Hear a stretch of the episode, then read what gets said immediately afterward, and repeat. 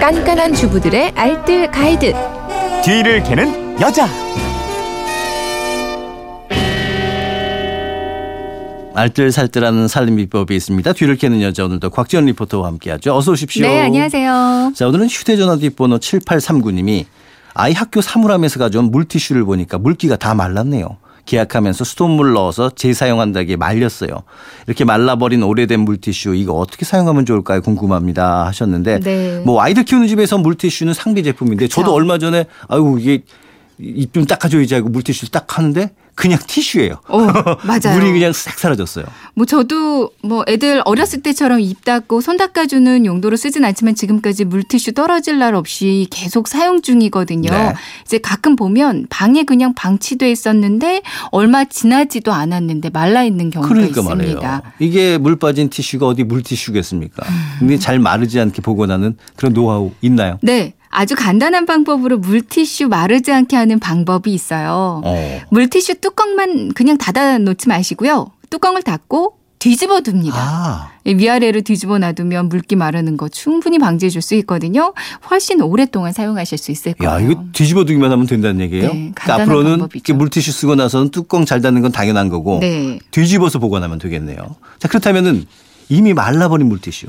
이건 어떻게 사용하면 될까요? 한 TV 프로그램에서 소개된 방법인데요. 네. 제가 살짝 바꿔서 따라해 보니까 음. 정말 유용하더라고요. 이 방법은 마른 물티슈를 청소에 아주 유용한 청소용 티슈로 재탄생시키는 방법이에요. 이제 큼지막한 볼에 베이킹 소다를 종이컵으로 한 컵 정도만 넣어주세요. 네, 약방의 감초 또 나왔네요. 네, 베이킹소다. 베이킹 소다 또 나왔죠. 그리고 여기에 주방 세제는 소주 컵으로만 한 컵 분량을 잘 넣고 잘 섞어줍니다. 음. 그리고 여기다 원래 방법은 식초를 살짝 넣는데요. 저는 식초 대신에 알코올을 조금 넣어줬어요. 어. 이제 식초가 들어가게 되면 알칼리성, 베이킹 소다가 알칼리성이잖아요. 그러니까 알칼리성과 산성이 반응하면서 그냥 중화돼 버립니다. 네. 물 상태가 돼 버리기 때문에 근데 알 코올을 넣어주면 기름때나 찌든 때 닦는데 아주 유용해 주거든요. 그렇군요. 아무튼 이렇게 만든 세제물을 마른 물티슈 안에 넣어주면 되는 거네요. 네. 근데 좀 뻑뻑하다 싶으면 물을 또 소주컵으로 한 컵 정도 추가로 넣고요. 잘 섞어주세요. 이 세제물을 마른 티- 물티슈 안에 넣어주면 되는 건데요. 이걸 주방 청소할 때 한 장씩 뽑았으면 정말 좋거든요. 음. 특히 가스레인지 찌든 때, 가스레인지 주변 기름때 닦을 때 정말 좋고요. 후드 부분 닦을 때도 아주 유용합니다. 네. 정말 오래된 굳어버린 찌든 때라면 이 티슈를 한두 장 정도 붙여놓고 한두 시간 지나서 닦아주면 정말 잘 닦여요. 음. 뭐 시중에 나와 있는 여러 제품들이 있는데 이거 사용하면 냄새도 독하지 않고요. 쉽게 깨끗해져서 좋을 어. 거예요. 그리고 이렇게 말라버린 물티슈 마른 채로 그냥 티슈처럼 사용해도 좋다고요. 네네. 뭐 행주나 물걸레는 매번 빨고 말려야 하는 번거로움이 있잖아요. 네. 간편하게 그냥 물티슈로 사용하기도 하는데요. 물티슈 재질이 100% 천연 펄프 종이 재질입니다. 음. 은근히 질기기 때문에 이걸 행주 용도로 아, 사용하셔도 그렇군요. 충분해요. 물티슈라서 말, 말랐다면 그냥 물에 몇 번 헹구고요. 꼭 짜서 식탁 닦고 바닥 닦고 하기 좋거든요.